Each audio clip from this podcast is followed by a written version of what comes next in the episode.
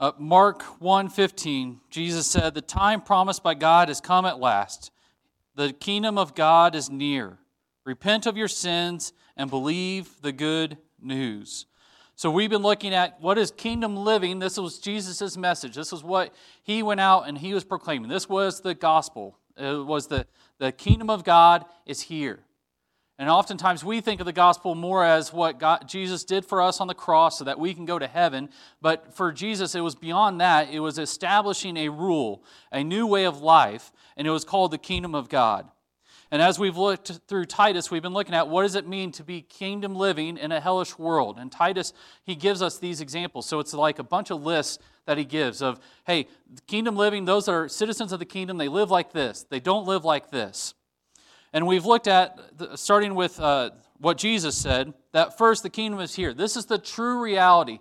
That the world that we see isn't the real reality. There's another reality beyond this one. And it, once we come into that light, once we become citizens of the kingdom of God, we live our lives by those values, by those principles, and we're able to live a full life, and our soul's able to come to complete rest. So we don't get worked up about the things that the world gets worked up about, and we don't base so much of our decisions on what does reason say. We have a, we know the king, and the king calls us to live by faith. We looked at uh, also that there's things that the key here, he says, is to repent of your sins. So there's a key here to enter into the kingdom is that there's certain things that we have to turn away from. We used to be citizens of the world, citizens of the dark, and now we're citizens of the kingdom of God. And so there's different patterns that we have to learn. There's different ways of life. And then he says to believe the good news. And here's the thing about this word belief, uh, not only here, but throughout Scripture, it's the, the belief, the biblical belief that leads to salvation is beyond just a mental acknowledgement. James says that even the demons believe that there's a God and they tremble but they aren't saved because of that, the, what they believe. Our belief always moves to action. So, how is it that we are supposed to live?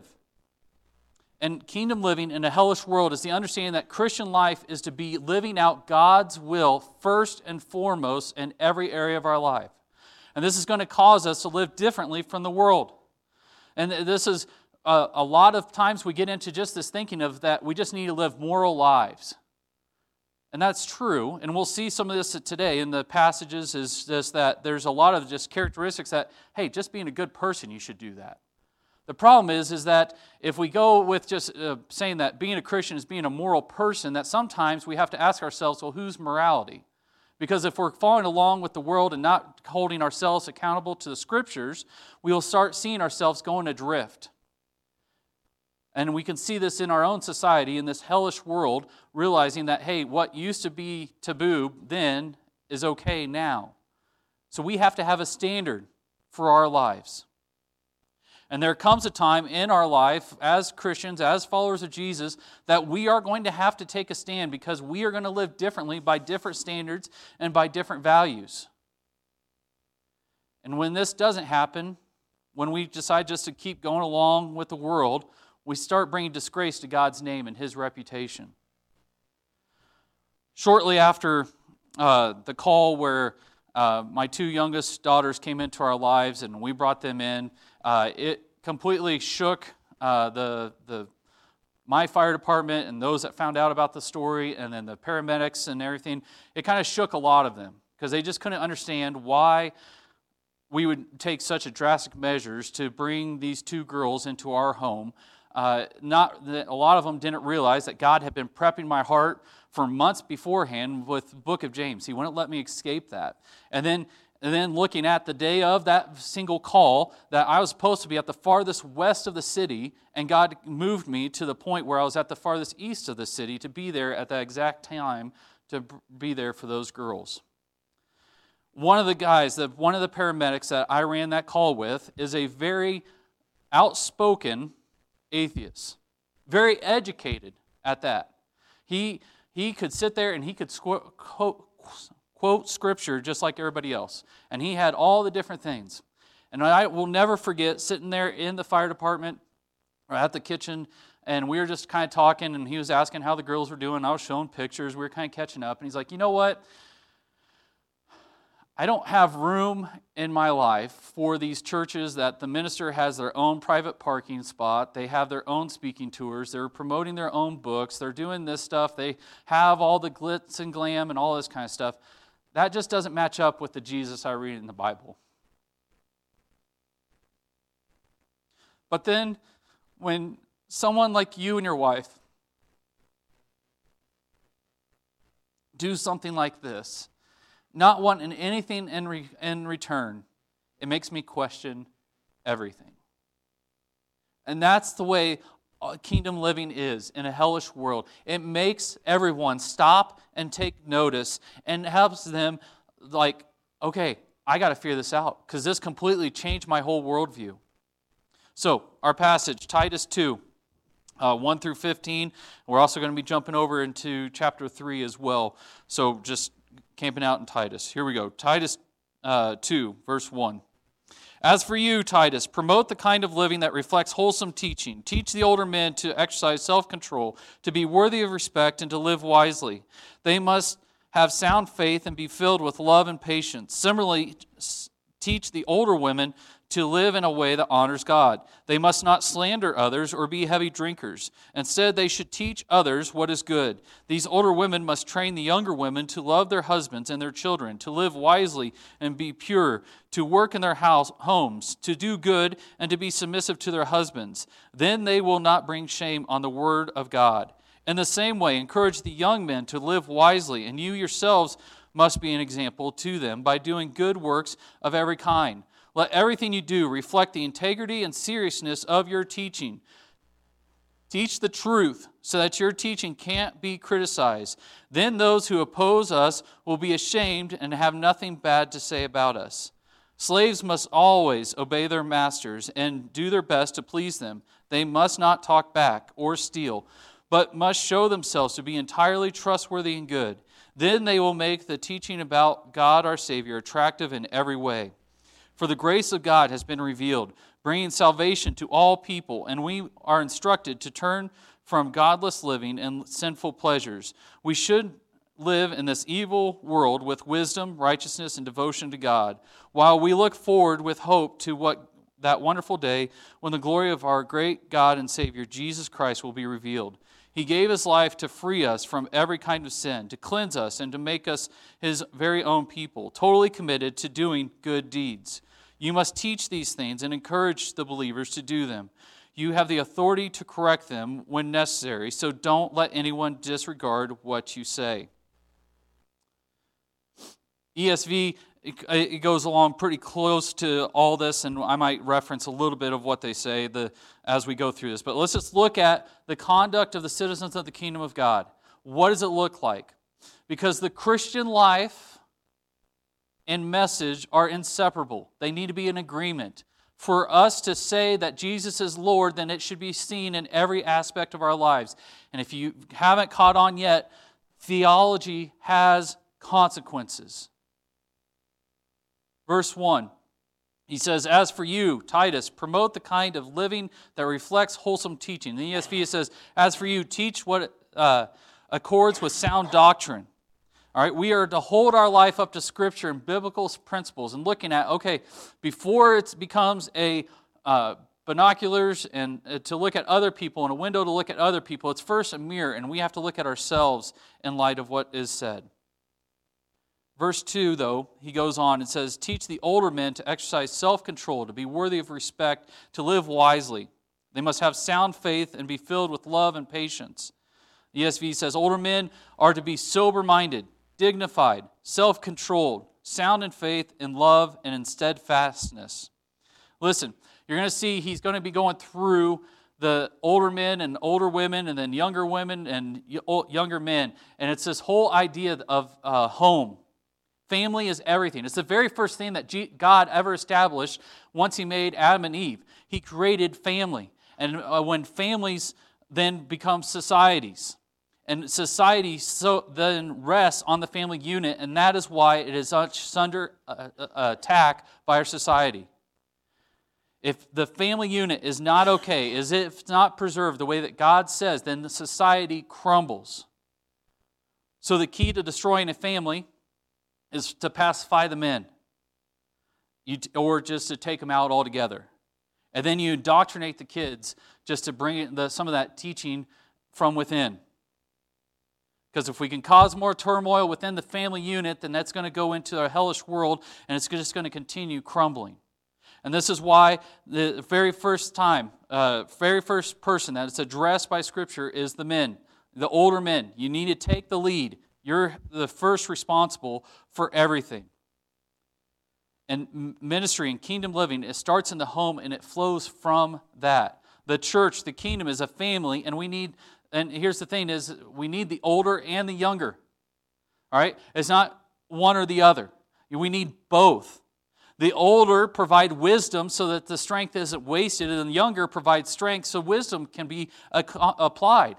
And what we need is kind of like the whole boat and rudder thing is that, hey, you have these guys, they have all this testosterone, they have all this energy type thing. It's like they just want to go at it type thing, but they're just like this. And the wisdom, it comes on, it gives a rudder, and it says, hey, well, let's go this direction. Let's focus all that attention this way. And so that's why it's so important for these older men to be self controlled dignified uh, lifestyle that is free from overindulgence, squandering, and foolish behavior in general. And also, you notice it says that they should be sound in faith. This means that they need to know their theology, know what this says, but then to live it out. There are so many out there that can give all the Bible answers, but it is not evident in their lives.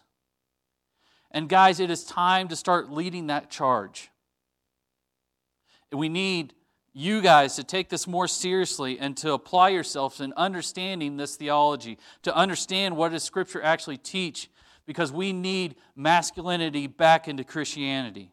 Because the times are getting dark and we need those warriors to be able to go forth to protect the family, to protect the women and children from the attacks that are taking place.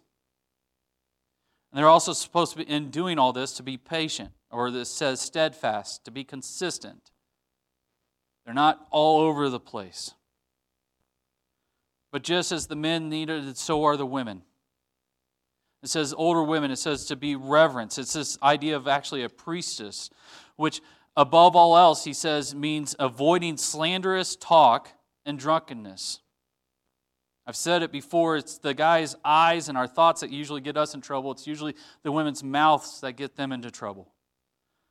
And we need to start realizing that we have a higher purpose than beyond what we just can see, and we need to engage in the mission of the kingdom of God.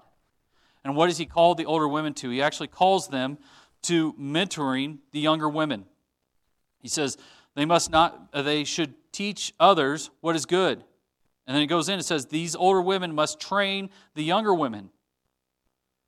They're supposed to train them, teaching younger women. They have a lot to teach as women have a lot to deal with. I, it amazes me. This is, just goes and proves the whole point that it is not good for man to be alone because if we are alone, nothing, uh, like we'd accomplish some things, but not everything, and everything would become crumbling around. And it just amazes me how women are actually built better to be able to do multitasking. Guys, not so much. But the older women, can help with the practical side of things, coming alongside these younger women. Uh, and, and here's the thing is why try to learn the hard way when you can learn from someone else's suffering? That's wisdom, is to actually learn from somebody else and say, okay, I don't want to go down that path. I'm going to believe and I'm going to do this. Then he goes into the younger women that they're to love their husbands and their children, to live wisely and be pure, to work in their homes, to do good, and to be submissive to their husbands. And so here's the whole thing is that first they need to teach to love the husbands and children. All right? And and here's the thing is that you have to learn to love your husband because you, like I said, you quickly realize it is not good for man to be alone. It's like, my goodness, how have you lived this long? Right? But also this love for children. And that might be kind of a wondering why, why would we even have to say that, but really look at our society. Our society views kids more as a burden than a blessing. Scripture says children are a blessing. And still, there's so many that want the title of mom without actually being one. These are the moms that drop off their kids as soon as they can to the daycare, to uh, preschool to school so that then they can, they can go and they go to the gym and then they have their latte with their friends and then they have their lunch and then they go to the spa day. They pick up their kids, take them straight to sports or to their nanny, uh, and, and the, but then they still want that title of I'm a mom. It's this idea of also she or he says being self-controlled, this prudence, this mo- everything in moderation and being uh, using discretion. That listen, just because it's on sale doesn't mean you have to buy it, right? That's self-control. Uh, you know what's better than saving 25%? Saving 100% and not buying it. you know, not everything has to be said. It's using that self control, and the older woman comes along the younger woman and helps them in that. It says to be busy at home, to be efficient. Realize that they are helpers and can be either, either multiply or drain the man's strength and provision. That's why in Proverbs 31, we always kind of quote that one and kind of go to uh, type thing. But if you look at Proverbs 31, it actually gives out two different types of women uh, that you uh, can end up marrying or being uh, growing up to be. In verses 2 and 3, it says, O my son, O O son of my wound, O son of my vows, do not waste your strength on women, on those who ruin kings. But then it goes in and t- talks about the noble woman who is constantly working, busy, is taking what little provision their husband is able to provide and make it into a grand thing. And you have to realize are you either going to multiply or drain the man's strength? And an older woman helps the younger woman to know how to do that. Kindness. This is realizing that those around them, as she goes about her business, like, hey, that my actions, my attitude, the things that I say and do, it affects everyone. And so I need to have this kindness because then that reflects not on just myself, but it represents my king and it represents my husband. Submission. This is, and I know it just says here to submit to your husband, but it's actually referred that there's mutual submission to one another under the lordship of Jesus. And so the man is also to submit his desires, his uh, and wants for what Christ is actually calling them to. So both are submitting to God, and, and it makes it everything a lot easier. So, whose fault is it if the younger woman is not doing these things? See, we're all held personally responsible, right? At the end of the day, we're all held personally responsible, but there's also something to be said here that if an older woman sees a younger woman doing some of these things and not going the path that she should be going down and doesn't say anything, that they are held responsible as well. And again, it's all stress that in not doing these things and following Scripture actually brings shame to God's character and holy name. Then he gets into the younger men. And he says, in the same way, encourage young men to live wisely and you yourself be an example to them. He's talking to Titus by doing good works of every kind. Let everything you do reflect the integrity and seriousness of your teaching. So the young men are supposed to be sensible, responsible, respectable uh, in all aspects of life. They're supposed to have this integrity. They're one person. It's this avoidance of corruption introduced by heretics. It's this seriousness as well, dignified bearing that. Uh, dignified bearing that proclaims the importance of the Christian task. And here's the thing: is he calls this out, and here's what we need to realize: is that masculinity brings out masculinity, and only a man can bring out a man out of a boy. And that's what he's calling them to. Is like, hey, we need to raise up more men to accomplish this task. And there's this sound doctrine, the healthy gospel message, and, he, and I love how he says, teach the truth not your opinions, but the truth. You stand on the truth so that the, the opponents have nothing to really get you on. If you're living such a life that's in line with what you're teaching and you're teaching the truth, not your opinions, there's nothing that they can attack you on. And that's kingdom living, is that we don't bring disgrace to our king. Then he goes in and talks about slaves, which our, our equivalent would be employees, all right? And we've talked about that before. And he talks about how the uh, slaves or employees are supposed to be submissive to their masters. They're supposed to work hard, all right? Because working hard for the master, that if your master, your employer is successful, then you're going to be successful, right? So we should be working as hard as we can for them, and not just really for them. We realize that we're working for God. And then he goes into that there is this side of also that we shouldn't be there, no talking back. One of the first ways that people under authority used uh, to express rebellion is verbal challenges, sarcastic comments given under the breath or out loud, or just defiant of orders. And generally speaking, orders must not be questioned, especially by Christian uh, employees, as long as it doesn't violate what God has called us to. And again, it's why do we do this? It, he says that the life living this way adds validity to the message that theology has consequences.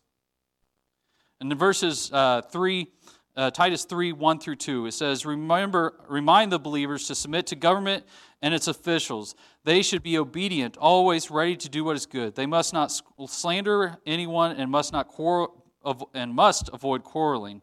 Instead, they should be gentle and show true humility to everyone. And we've talked about when we submit to government, when we don't, and, and looked at cases for civil disobedience and all that. But in general, we try to submit to the government authorities as long as we can and not violate what God has called us to do because we recognize that we're citizens of the kingdom before we're citizens of America or any other country. And if we don't live like what Scripture is talking about, then what do we get? We get the hellish world that we have today called America. We have grown kids that are legal adults and, and they are looking to the government to help them. Theology has consequences. And our standard, if you haven't caught on yet, our standard is holiness, for our God is holy. So, why should we live this way? What's the basis? Where does our power to live this way really come from? Our holiness comes from what Jesus has done, and, and it's seen in our lives. And to do that in the wrong order is to know the gospel but to deny its power.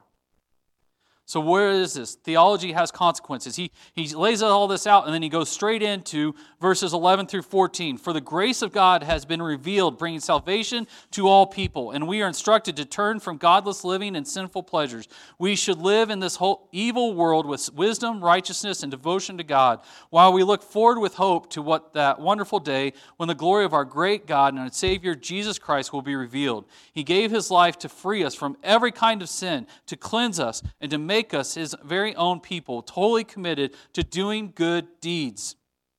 And in verses uh, Titus 3 4 through 7, he says, But when God our Savior revealed his kindness and love, he saved us, not because of the righteous things we had done, but because of his mercy. He washed away our sins, giving us a new birth and a new life through the Holy Spirit. He generously poured out the Spirit upon us through Jesus Christ our Savior. Because of his grace, he made us right in his sight and gave us confidence that we will inherit eternal life.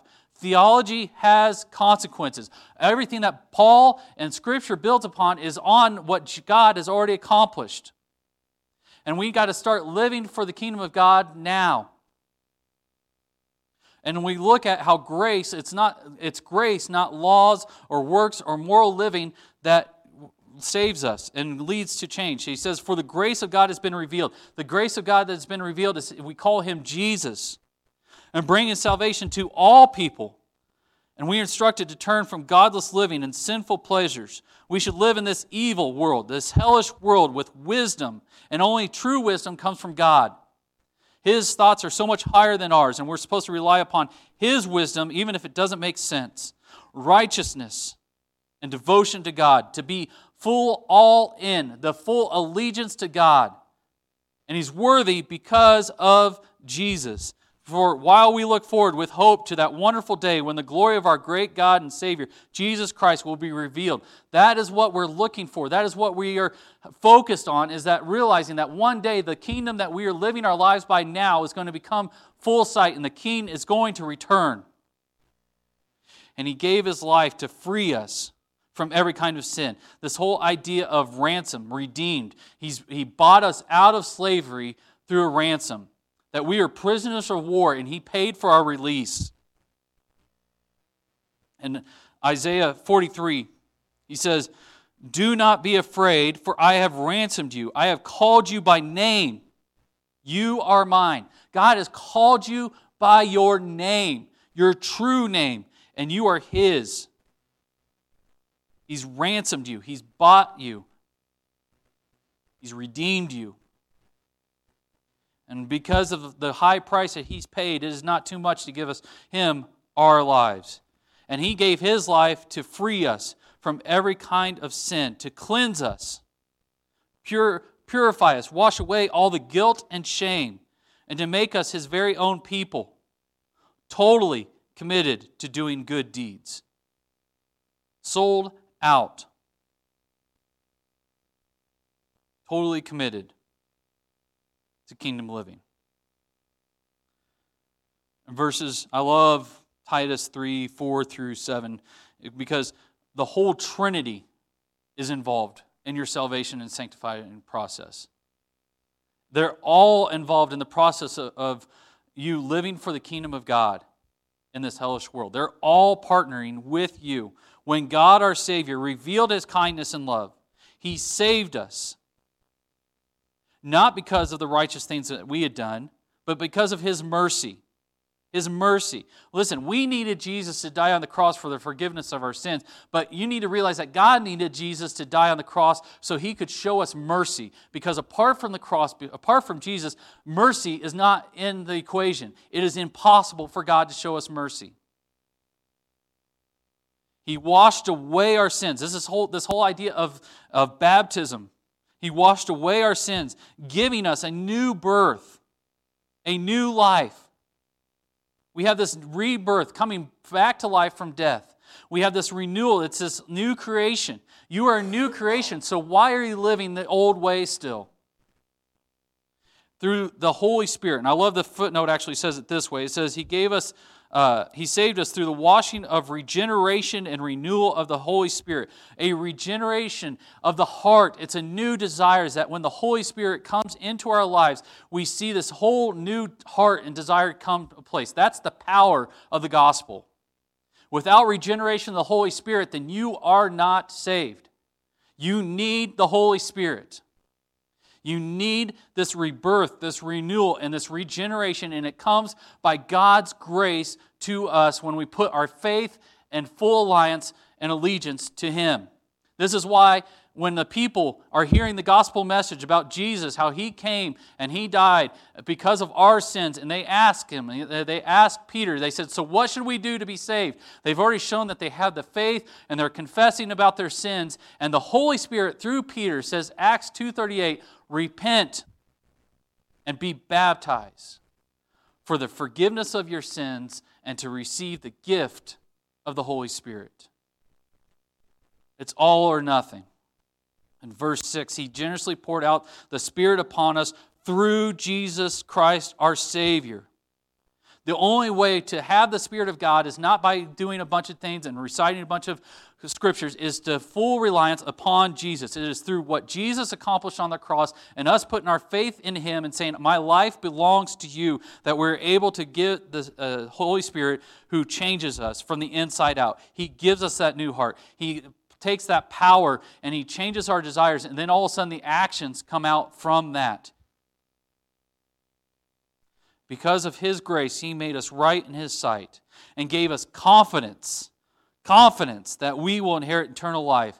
See, as we see changes and we see new desires start welling up within us, and we're like, wow, that's weird. I've never desired to like read my Bible instead of watching this movie. That's kind of different. When we start seeing these new desires start welling up within us and these things that we used to try to find our satisfaction in, it starts being appalling to us, then all of a sudden our hope of eternity starts rising more and more, and we're able to be more bold because we realize that God is doing a work in us. He's changing us, and we're no longer part of the citizens of the world or in the hellish world. We're actually citizens of the kingdom of God because theology has consequences, and we're called to a holy living because Jesus has made us holy.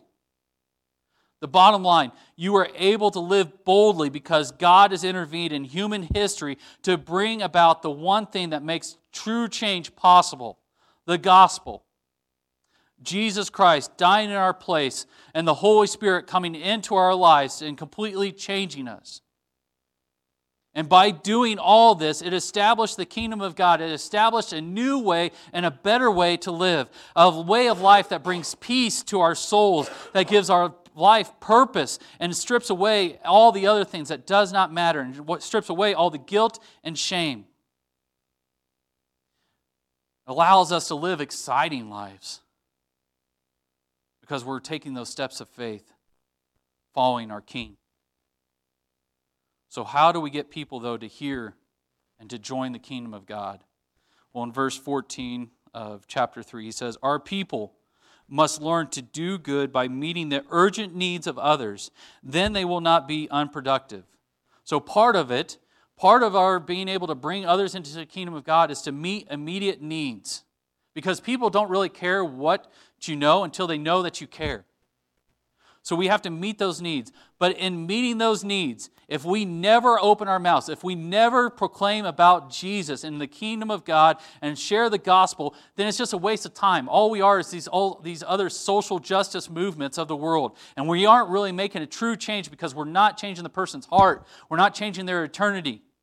And that's why preaching and, and proclaiming the gospel is so important. Verses 15 Chapter 2, verse 15. You must teach these things and encourage the believers to do them. You have the authority to correct them when necessary, so don't let anyone disregard what you say.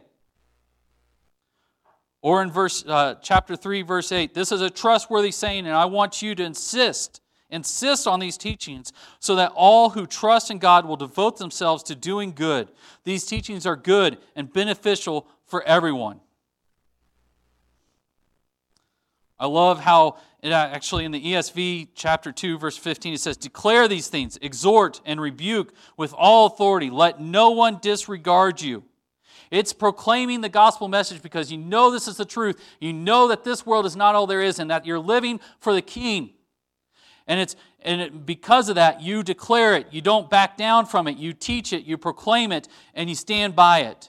And it's just teaching. It's not just the uh, practical, but it's getting into the deep stuff as well. And it's using this and looking at, like, hey, listen, because Jesus did this, then, hey, we can do this. It's encouraging them. It's using theology and doctrine to encourage positive behavior. Hey, you're able to overcome that sin because of what Jesus did for you. It's also this, though, times of rebuke. Hey, listen, Scripture is very clear. If you don't get this together, if you don't bring this under His lordship, then bad things are going to happen. And it's a way to get wayward believers back on track.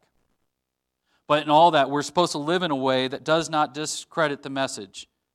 But we need to recognize that we also have the authority, the authority of the King that we worship, the kingdom of God, that we know the King. He allows us to call Him Father. And so we proclaim the message through Him. Listen, I want you all to live courageous and bold lives. Lives like Micah 6 8. That you would do what is right, to love mercy, and to humbly walk with your God. I want your guys' life to count. And more importantly, I want to know that when we're in heaven that you are going to be there. And that's why I work so hard to deliver God's word to you and hope that you can see it in my life. And I know I'm not perfect. I'm not claiming to be perfect. I have you guys have seen me in and out type thing. It's a progress, not perfection. But you need to realize that when I'm preaching, I'm not just preaching to you, I'm also preaching for the king. So, two passages I'm going to close with. And these are two passages that, when anytime I stand to preach, uh, come to mind. 1 Thessalonians 2 10 through 12. You yourselves are our witnesses, and so is God, that we were devout and honest and faultless toward all of you believers. And you know that we treated each of you as a father treats his own children. We pleaded with you, encouraged you, and urged you to live your lives in a way that God would consider worthy, for He called you to share in His kingdom and glory. Friends, loved ones, I love you guys. And I join Paul in saying this I have done the Lord's work humbly and with many tears. I have endured the trials that came to me from the plots of others. I never shrank back from telling you what you needed to hear, either publicly or privately. I have had one message for all people the necessity of repenting from sin and turning to God, and of having faith in our Lord Jesus. And now I'm bound by the Spirit to go. I don't know what awaits me, but my life is worth nothing to me unless I use it for finishing the work assigned to me by the Lord Jesus, the work of telling others the good news about the wonderful grace of God. And now I know that none of you to whom I have preached the kingdom will ever see me again. I declare today that I have been faithful. If anyone suffers eternal death, it's not my fault. For I didn't shrink from declaring all that God wants you to know. I now entrust you to God and the message of His grace through Jesus that is able to build you up and give you an inheritance that all those He has set apart for Himself.